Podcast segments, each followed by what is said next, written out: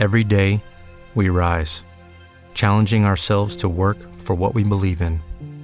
At U.S. Border Patrol, protecting our borders is more than a job, it's a calling. Agents answer the call, working together to keep our country and communities safe. If you're ready for a new mission, join U.S. Border Patrol and go beyond. Learn more at cbp.gov/careers. 3, 2, 1. Muy buenas a todos. Soy Pedro Ibar. Esto es Emotion Me. Y hoy traemos el día 6 de la semana estoica. Un día que va a remover muchos corazones, que va a tocar muchas de nuestras fibras más sensibles, que vamos a tocar un tema que muchas veces tocamos de manera frívola, que hacemos bromas, con el que jugamos, con el que nos reímos y con el que bromeamos demasiadas veces, pero que cuando lo tenemos de cerca, toda esa perspectiva cambia. Y aunque es un tema cultural, porque dependiendo de, de la cultura o del sitio en el mundo donde se hablen de estos temas, se trata de una manera o de otra, por ejemplo, en México la muerte se celebra y la gente eh, disfruta y hace fiestas cuando alguien muere. Por ejemplo, en la cultura que tenemos nosotros, que es una cultura más judio-cristiana, la muerte se ve como un final y se ve como el fin. Y lo vemos como algo terrible, lo vemos como algo que nos aleja de nuestros seres queridos, lo vemos como algo que nos aleja de personas a las que queremos, de, nos aleja de nuestros sueños, nos aleja de, de posibilidades, nos aleja de, de... puede ser que de nuestra pareja, de nuestros padres, de nuestros hijos, nos aleja de, de muchas personas. No obstante, eh, no lo vamos a ver desde un punto de vista judío-cristiano, vamos a tratar a la muerte desde un punto de vista estoico. Y los estoicos se enfrentaban a esto desde la razón. Y desde la razón vamos a hablar de, todo esto. Como hemos dicho, hoy vamos a hablar del memento mori, que para que no lo sepa significa recuerda que vas a morir.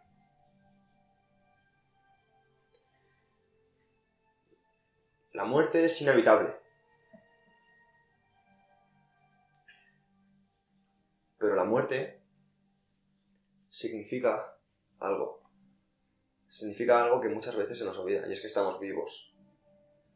Esta semana hemos dado muchísimas herramientas, entre ellas la dicotomía del control, entre ellas la autoprivación, entre ellas la visualización negativa o permitiado malorum. Lo hemos hecho desde un punto de vista bastante amplio. Pero ahora quiero que pongamos esos, esas herramientas y esos puntos para algo en concreto, que es la muerte. Quiero que veáis cómo la dicotomía del control nos lo va a poner muy fácil. ¿Cómo va a poner? Que por un lado, no podemos hacer nada cuando estamos muertos, pero que cuando estamos vivos sí que podemos. Y precisamente la dicotomía del control nos da una, capacidad inmensa para actuar en la vida. Nos dice, vas a morir y cuando mueras todo se va a acabar. Ayer estaba con Lucía y estaba escuchando esta música. No sé si se escucha al fondo, pero es Hans Zimmer. Es uno de mis autores favoritos. Y le decía a Lucía, Lucía, me encantaría entrevistar a Hans Zimmer, me encantaría estar con Hans Zimmer y que Hans Zimmer tocara para mí. ¿Y sabes lo que ocurre? Que por dentro tengo algo que me decía, guau, eso es imposible, buah, no lo vas a conseguir. Era como, memento homo, eres solo un hombre, ¿quién eres tú para conseguir que este genio te componga a nada? ¿Quién eres tú para que este tío te toque o componga algo para ti? Simplemente como mucho vas a poder disfrutarle, simplemente como mucho vas a poder ponerlo en tu casa, en tu coche, en tu gimnasio, en tus cascos. Pero luego recordé, memento mori, ese tío va a morir algún día, yo voy a morir algún día. Y lo que no puedo hacer es quedarme de brazos cruzados pensando que como soy un hombre, me voy a quedar ahí y pensar, voy a hacer todo lo que esté en mi mano, dicotomía del control, para juntarme con este señor. No sé el tiempo que tardaré, si me llevará un año, cinco años, diez años, veinte años, si moriré por el camino, moriré en el intento, pero lo voy a intentar. Y es algo que intento que muchas más personas se den cuenta. Ponerse propósitos. Decidir intentar algo que sea más grande de tú mismo. Recordar que vas a morir, que no le importas tanto a nadie, que te esfuerces, porque mañana no importa, importa hoy. Importa que persigas algo, importa que tengas ilusiones. Y es que no tratamos al tiempo como un regalo, tratamos al tiempo muchas veces como algo que, que tenemos. Ahora mismo, ¿cuánta gente está perdiendo tiempo en casa? ¿Cuánta gente está perdiendo su vida? ¿Cuánta gente no tiene en cuenta el momento morir? ¿Cuánta gente no se está dando cuenta de que mañana puede que no estén? No, es que a mí, me gusta mucho Netflix o, Google o, o YouTube o lo que sea. ¿Cuántas cosas te gustaría hacer realmente? Y aquí es lo que va a tocar la fibra. En el estoicismo hay una cosita.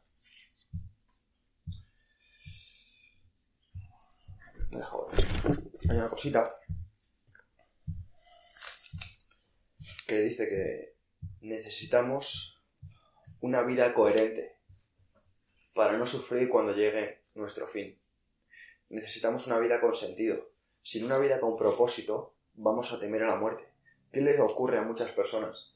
Muchas personas viven bajo el yugo del hedonismo, viven bajo esa necesidad de buscar el placer, viven como un ser irracional, no viven mediante la razón. Cuando tú vives con razón, cuando tú vives una vida con sentido, cuando tú vives haciendo lo que tú puedes, no lo que tú quieres, sino lo que tú puedes hacer, vives con sentido y cuando llega el fin, no pasa nada. Os voy a contar algo, algo muy personal.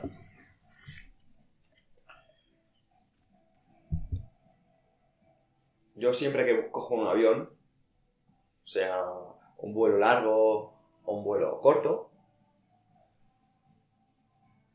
pienso cuando estoy en lo más alto, digo, guay, ¿y si se estrella? ¿Qué pasaría? Pues simplemente digo, repaso mi vida. Y he dicho, joder, he, vivido la vida que quería vivir. He vivido una vida con sentido. Soy un profesional, me siento un profesional reconocido en mi sector. He dejado ideas y unos valores claros a la gente que ya me conoce. He vivido la vida que quería vivir. He estado con las chicas o la chica que quería estar. He estado sin dar disgustos a mi familia.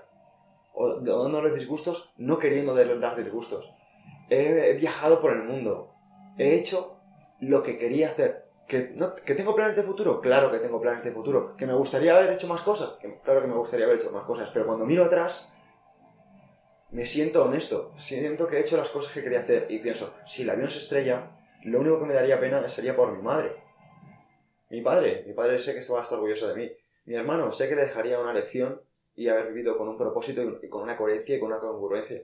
Simplemente me daría pena por mi madre porque no es una persona fuerte, porque es una persona temerosa y es una persona religiosa y es una persona que tiene miedo a la muerte y es una persona que no entiende esto, porque es una persona muy emocional, es una persona que se deja llevar por sus emociones y es una persona que sí que tiene miedo y que vive bajo las ideas de una religión.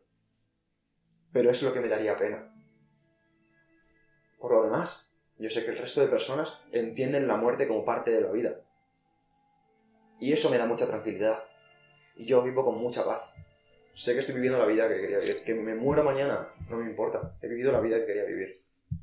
Pero el problema está en que muchas personas no están viviendo la vida que quieren vivir. No están siendo congruentes. Y si os dais cuenta, el día uno, el de por qué necesitamos una filosofía, es porque si tú vives con un propósito, vives con unos ideales y vives con una congruencia, cuando mueres, no importa, porque eres fiel, porque no estás buscando la chancla que te falta, te fijas en la chancla que ya tienes. Y el problema de muchas personas es que se fijan en la chancla que les falta. Ven el vaso vacío, no ven lo que no ven que ya se lo han bebido. Y eso es un problema. Y de hecho, Musonio, Musonio Rufo, un filósofo que fue mentor de Epicteto, decía, como he invertido el tiempo, he hecho lo posible. Y os voy a contar cómo ciertos estoicos se enfrentaron a la muerte. Sócrates no está considerado estoico, pero se podría considerar un preestoico. Se enfrentó a la muerte cuando le acusaron de sublevación pública y de querer hacer que la gente pensara distinto y que pudiera poner en entredicho el poder de algunas personas. ¿Y sabes lo que hizo? Tenía dos opciones, quedar como un cobarde o morir. ¿Y sabes lo que hizo? Morir. Congruencia. Puedo mencionar más personas. Puedo mencionar como por ejemplo la época de Calígula. Calígula fue un emperador que vivió de una manera pues muy ociosa, muy hedónica, con orgías, con placer, con disfrutar de una manera, pues como estamos diciendo, muy, muy superficial, muy cortoplacista. Y claro, los filósofos de la época, los filósofos estoicos de la e-, época como Cano, que criticaban ese tipo de vida por no tener un propósito y por ser una figura que debería velar por los demás y por el bien común, fueron juzgados. Y cuando juzgaron a Cano, uno de los filósofos de la época, para acabar con, con, con su vida por, lo mismo digo, mm, disturbar la paz, ¿sabes lo que sucedió? Que cuando le llevaron al patíbulo para ejecutarle, y le, y le criticaba como diciendo, ¿y ahora qué? ¿Cómo te vas a enfrentar a esto? ¿Sabes lo que dijo? Me encanta. Él dijo algo así como, me estoy saliendo de mi cuerpo para observar cómo me voy a enfrentar a la muerte. Joder, hermanos. A mí eso me parece asombroso, me parece maravilloso, me parece digno de recordar y de mencionar. Pero como vivimos en un mundo en el que hablar de estas cosas es tan políticamente incorrecto y como puede tocar las fibras de, de muchas personas, no es algo que vayamos a escuchar con mucha frecuencia. Pero hablar de cómo nos enfrentamos a la muerte me parece que algo que dice mucho de nosotros. Y es que es mucho peor no vivir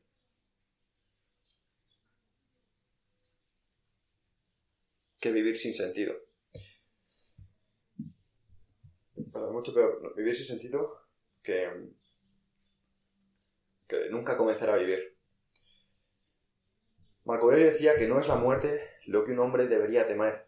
Un hombre debería temer nunca comenzar a vivir. También decía que somos pequeñas almas que llevamos un cadáver. Marco Aurelio, una de las personas, pues se podría decir, con, con más visión, con, con más perspectiva de todos los tiempos, decía, recuerda a los hombres famosos del pasado. Él recordaba a Alejandro Pompeyo, a Alejandro, él recordaba a Pompeyo, él recordaba a Julio César, recordaba a Sócrates. Y decía, ¿dónde están? ¿Cuánto han luchado para luego morir y volverse tierra? Porque no se, no se nos recuerda por lo que tenemos, nos recuerda por lo que hacemos, nos recuerda por cómo vivimos. También decía que la muerte nos iguala. Y ponía el ejemplo de que Alejandro, el macedonio, Alejandro Magno, que era homosexual, fue llevado al mismo sitio que su novio. Fue llevado es al, al final.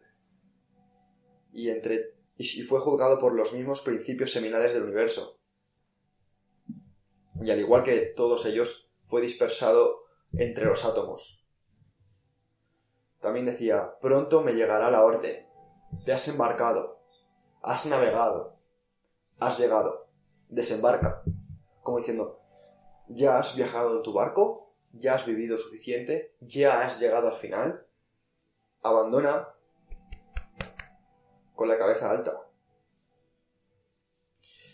¿Cuál es el problema de, de muchas personas? El problema de muchas personas es que no son conscientes de que van a caer, no son conscientes de que van a morir Y llegado al final, empiezan a, a tener miedo.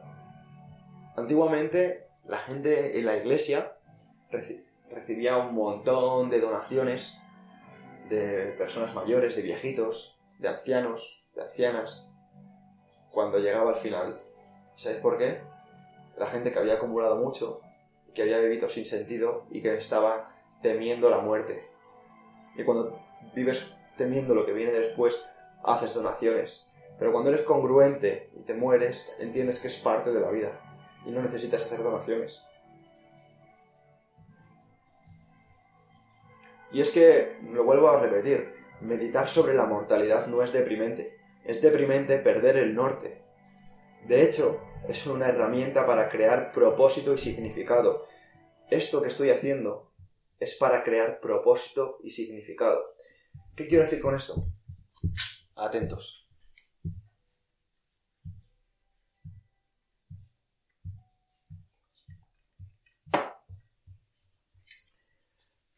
Una de las características por las cuales me gusta mucho más el estoicismo que el budismo es la siguiente. El budismo te pide un acto de fe, te pide creer en la fe, en la iluminación, en el nirvana, y por eso es una religión. Y está genial. Y si a alguien le sirve, pues como si eres cristiano, o eres musulmán, o eres judío. Me parece genial. El estoicismo utiliza la razón. Recuerda lo que hablamos el día 1, el neocórtex. No es que te hayan puesto aquí, sino que has evolucionado y eres un ser racional, eres un ser que ya se distingue de las plantas y de los animales. Puedes pensar por ti mismo, puedes reconocerte en un espejo, puedes decir que no a tus placeres. No eres un simple animal, puedes hacer más. Y lo que me gusta del estoicismo es que no te pide un acto de fe. El estoicismo te enseña que hay algo más. Te enseña que puedes pensar por ti mismo. Te enseña que tienes la opción de preguntarte si estás viviendo con sentido.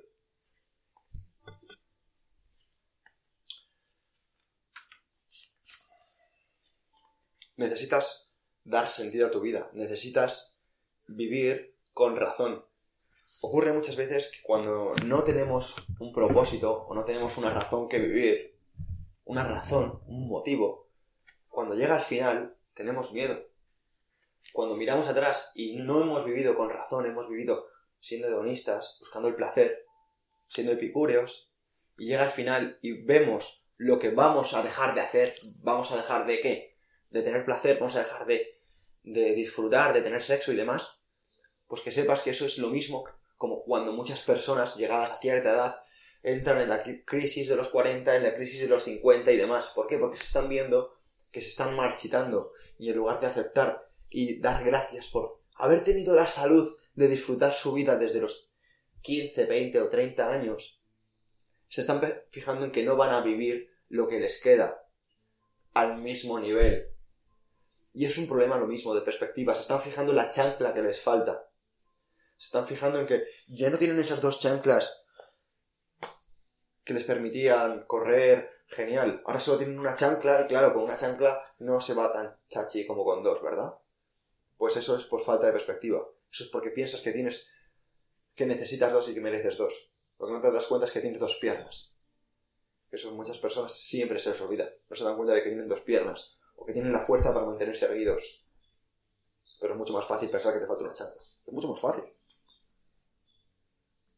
Es normal temer a la muerte cuando no se vive la vida que quieres vivir, cuando no se es congruente.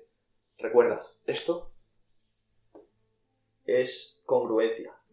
Si recuerdas que vas a morir, eres congruente. No haces así y vives así. Evitando. Vosotros, hice un podcast hace un tiempo cuando murió Kobe Bryant.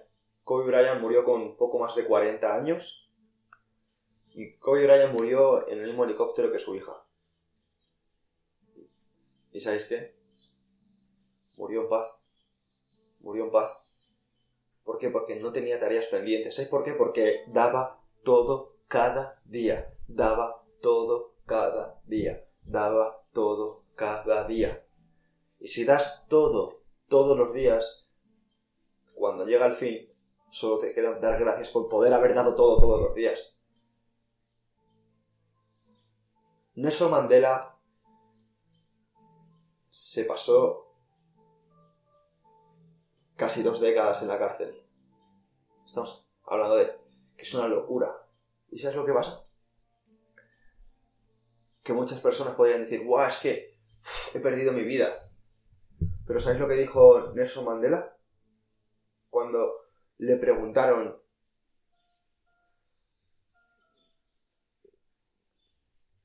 qué había, qué había, qué había pasado por su cabeza todo ese tiempo. ¿Sabes lo que dijo? Me estaba preparando. Es la diferencia entre ver que te falta una chancla, perder 20 años de vida, y decir, me estoy preparando. ¿Qué pasa? Que la gente, los que no, los que no son estoicos, creen en la suerte, creen en la mala suerte, creen que lo que sucede es mala suerte. Y si, si este tema te parece interesante, espérate mañana, porque mañana vamos a hablar del amor fati.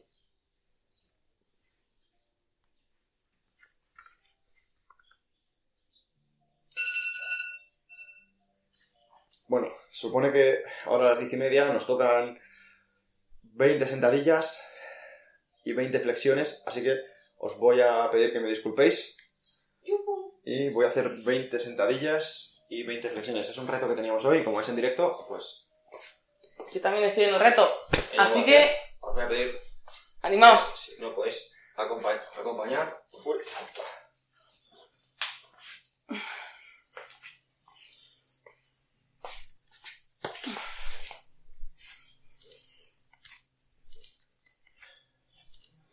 Bueno, si estás escuchando el podcast y lo escuchas en diferido, que sepas que ahora mismo estamos haciendo sentadillas. ¿Vale? Así que si estás escuchando esto, te tocan 20 sentadillas y 20 flexiones. Joder, la verdad es que me está encantando el directo de hoy, ¿eh, Pedro? ¿Sí? Sí.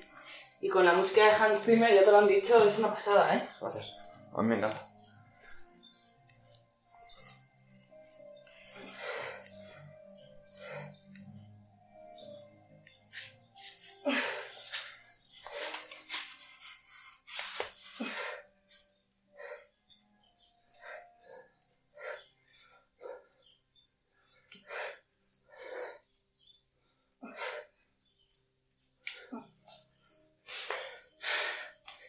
Volvemos. Es que nosotros somos de hechos. Teníamos un reto que cumplir. Bueno, si lo completamos, en todo el día son 480 flexiones, 480 sentadillas, y quien pueda y tenga barras dominadas, hace 10 dominadas. Además, voy a tomar un poquito de aliento y continúo.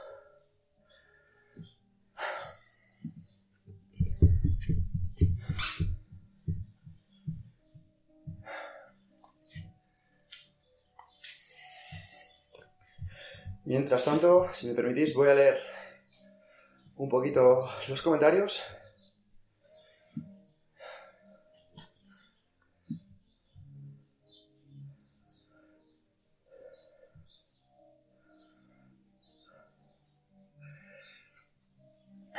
Exacto. He leído por aquí, ahora que tengo un poquito el aliento, he leído por aquí, ¿qué prefieres? ¿Vivir 100 años sin sentido o vivir 40 años con sentido. Me encanta esto. ¿Por qué? Porque siempre confundimos cantidad con calidad. No busques mucho, busca bueno. No busques tener muchos amigos, busca tener buenos amigos. No busques tener muchas relaciones, busca tener muy buenas relaciones. No busques tener mucho dinero. Busca tener una buena vida. Busca una buena vida. Busca una vida con sentido. Y esto el estoicismo te lo deja claro. Eso es, no cuentes los días, haz que los días cuenten. Y el memento mori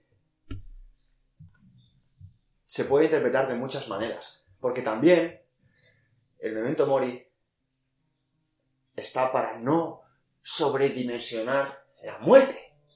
Porque muchas veces, recordad la visualización proyectiva, sobredimensionamos la muerte. ¿Qué ocurre? Estamos viendo cómo muchas personas están perdiendo seres queridos. ¿Qué ocurre?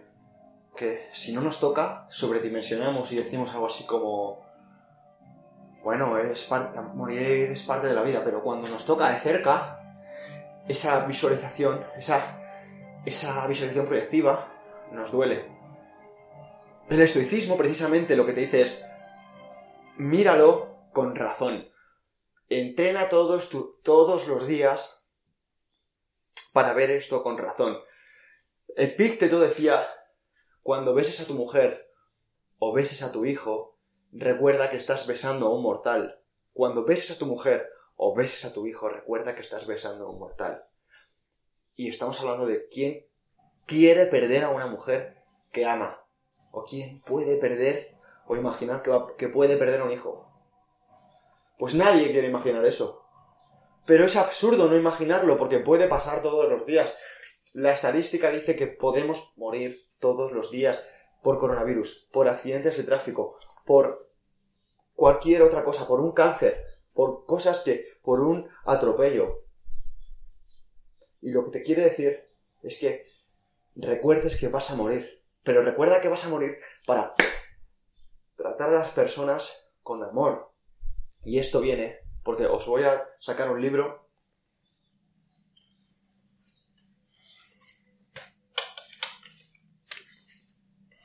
Este libro de aquí se llama La Rueda de la Vida y es de Elizabeth Kubler-Ross. Os voy a decir quién es Elizabeth Kubler-Ross de una manera rápida. Elizabeth Kubler-Ross fue una psiquiatra, una médico psiquiatra que nació en Suiza. Y ya de, de niña, o de muy joven, fue de voluntaria cruzando el muro de Berlín, antes de que no hubiera muro, por cierto, a ayudar a gente en Polonia, gente que había vivido en campos de concentración, vio la muerte desde muy niña, desde muy niña vio la muerte. Después se fue a Estados Unidos donde se estuvo formando durante años, ¿vale? Tratando con enfermos terminales. Su vida fue tratar con muertos o moribundos. Y a diferencia de nosotros, que nuestra adaptación hedónica nos aleja de ese tipo de cosas, porque a menos que trabajes en un tanatorio o conozcas a gente que o seas doctor o médico y, tengas la muerte tan presente, el resto de personas, personas como yo, no tratan con la muerte, no tratan con la muerte y eso hace que cuando nos choquemos con ella los golpes sean más duros. Por eso es tan importante tratarla con respeto y tratar a la muerte con tanta presencia, porque es algo natural, porque la muerte es tan natural como la vida. Y esta mujer a diferencia de, personas como yo, trataba con muertos, trataba con moribundos, trataba con niños con sida, con enfermos terminales de cáncer. ¿Y sabes lo que pedían todos? Este libro me lo leí cuando yo llevaba una, una, una talla vesical, una talla suprapúbica, y me daba por ahí. Y me dio mucha perspectiva, me ayudó mucho. Veía la muerte como algo dulce, como algo agradable. Me ayudó a a normalizarla, si cabe aún más, a ver a la muerte como algo bueno, como un final, como algo que te podía hacer dar lo mejor de ti todos los días. Os voy a leer algo de esta mujer. Cuando hemos realizado la tarea que hemos venido a hacer a la tierra, se nos permite abandonar nuestro cuerpo, que aprisiona nuestra alma, al igual que el capullo de seda encierra la futura mariposa. Llegado el momento podemos marcharnos y vernos libres del dolor de los temores y preocupaciones, libres como una bellísima mariposa, y regresamos a nuestro hogar. Adiós. De una carta a un niño enfermo de cáncer. Esta mujer habla de que morir no es el problema, el problema es vivir sin sentido. Al final de nuestros días, vamos a bendecir nuestra vida porque hemos hecho lo que vinimos a hacer la lección más difícil de aprender es el amor incondicional. Morir no es algo que haya que temer. Puede ser la experiencia más maravillosa de la vida. Todo depende de cómo hemos vivido. La muerte es solo una transición de esta vida a otra existencia en la cual ya no hay dolor ni angustias. Todo es soportable cuando hay amor. Mi deseo es que usted trate de dar más amor a más personas. Lo único que vive eternamente es el amor. ¿Y sabéis lo que ocurre? Cuando vives con amor, vives sin miedo. Cuando vives con amor, no miras a ti mismo, miras lo que haces por los demás. Cuando vives por los demás, cuando miras por los demás, no tienes miedo, porque no puedes hacer más, no te estás fijando en ti. Cuando estás mirando a ti, ¿sabes lo que ocurre? Cuando, cuando tienes miedo es porque te estás mirando a ti, porque no estás poniendo tu foco en ayudar a los demás. Si tienes miedo a la muerte, si tienes miedo a lo que te está pasando, es porque no estás ayudando a gente. Porque no estás viviendo con sentido, porque no estás viviendo con amor, porque no estás dando tu amor al mundo. Y el problema del amor, el problema de la felicidad, es que la gente los utiliza de una manera vana, de una manera sin sentido, de una manera hedónica. La gente asocia amor al sexo, asocia hacer el amor con follar. Y me parece de puta madre follar, y me parece de puta madre hacer el amor. Pero hacer el amor, hacer amor, es hacer cosas sin esperar nada. Es, hago esto sin esperar nada. Si sale, sale. Y si no sale, no pasa nada. No haces nada esperando una respuesta. No actúas esperando que la gente te dé una palmadita en la espalda. Ni que la gente te diga, oh, qué guapo, oh, qué guay. Hacer las cosas porque es lo correcto, porque va contigo y porque va con tu congruencia y con tu sentido. Entonces haces más cosas. Porque no necesitas esa dopamina. La dopamina es hacer amor. Es hacer las cosas sin miedo. Porque amor es lo contrario a miedo. La gente hemos crecido pensando que odio es lo contrario a amor. Odio no es lo contrario a amor. Odio no es lo contrario a amor. Odio es un tipo de amor. Miedo es lo contrario a amor. El miedo mata al amor. Porque cuando vives con miedo, no amas. Cuando vives con miedo, no haces cosas. Cuando vives con miedo, con vergüenza, no haces nada. Te paralizas. Tu cerebro reptiliano trabaja por ti, mira por ti. Cuando actúas con amor, vences a todo. Haces más cosas. Y lo que quiero que te lleves de este memento mori es actúa con amor. No esperes nada. No tengas miedo a la muerte. Vas a vivir más, vas a vivir mejor. Y vas a morir en paz. Ayuda a la gente a morir. Ayuda a la gente a morir con propósito y ayuda a la gente a morir en paz. Y voy a repetirte algo que ya posteé hace un tiempo. Vas a caer. Vas a perder a tus padres. Vas a perder a tus amigos. Vas a perder a tu pareja. Deja de creer que no vas a caer. Meditar sobre la mortalidad, repito, no es deprimente. Es deprimente perder el norte, perder el propósito.